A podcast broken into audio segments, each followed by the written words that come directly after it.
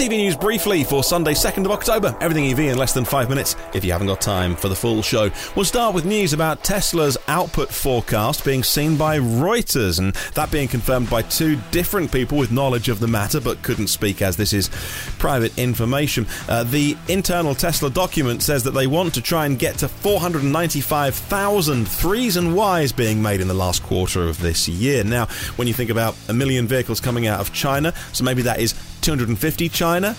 I don't know, I'm guessing. And maybe the other 250 coming out of Fremont, Berlin, Austin. Uh, seems like it could be doable, but that would certainly make 1.4 million vehicles this year. That would then do about 2.1 million vehicles next year, which is amazing. That puts them, well, towards being BMW size. Not how many EVs BMW sell, of course, then. There's not too many of those. That would be the size of BMW in, uh, in, a few short years since Tesla really scaled their production. It would be an amazing achievement. And of course, the importance of China in that, the importance of Berlin and Austin, um, and the, the, the, continued importance of Fremont facility as well. Over two million vehicles a year would be their their target, and uh, that is absolutely amazing. Tesla also confirming another good stat for their Berlin, their German colleagues, because they just made 2,000 Model Ys a week. Only Model Ys coming out of Germany, and they made 2,000 in a week. That's their new.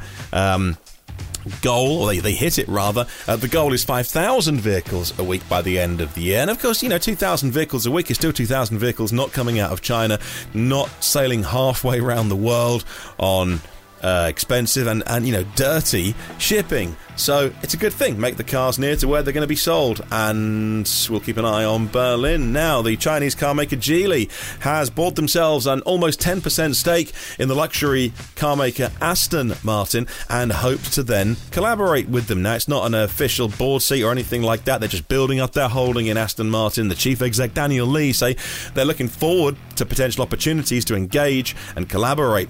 The BMW i5 M60 looks ready. It's got uh, a cloth draped over it, so it's probably been doing some marketing or photo shoot stuff. Um, maybe under the skin of this, of the i5, again, underpinnings of the 5 series, like the i4 was with the 4 series, and not, not a bespoke EV platform.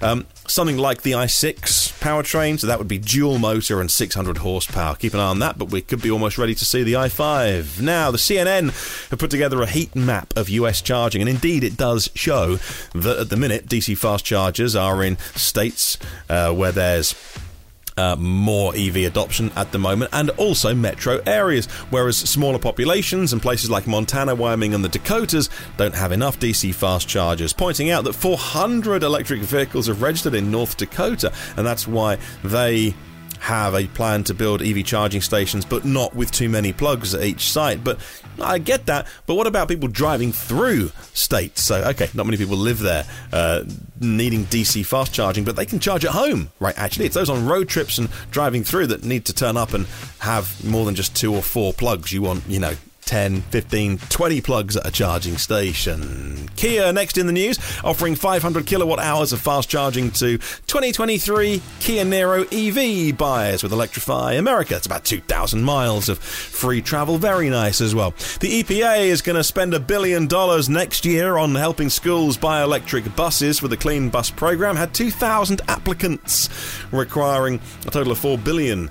Uh, so they won't. Uh, not everyone will get granted, but we'll uh, keep an eye on that that great news. And uh, one of the big investors in Stellantis and Ferrari, the uh, uh, the family investment vehicle uh, says they're spending more money investing in energy businesses and startups to find the next Tesla. And that's briefly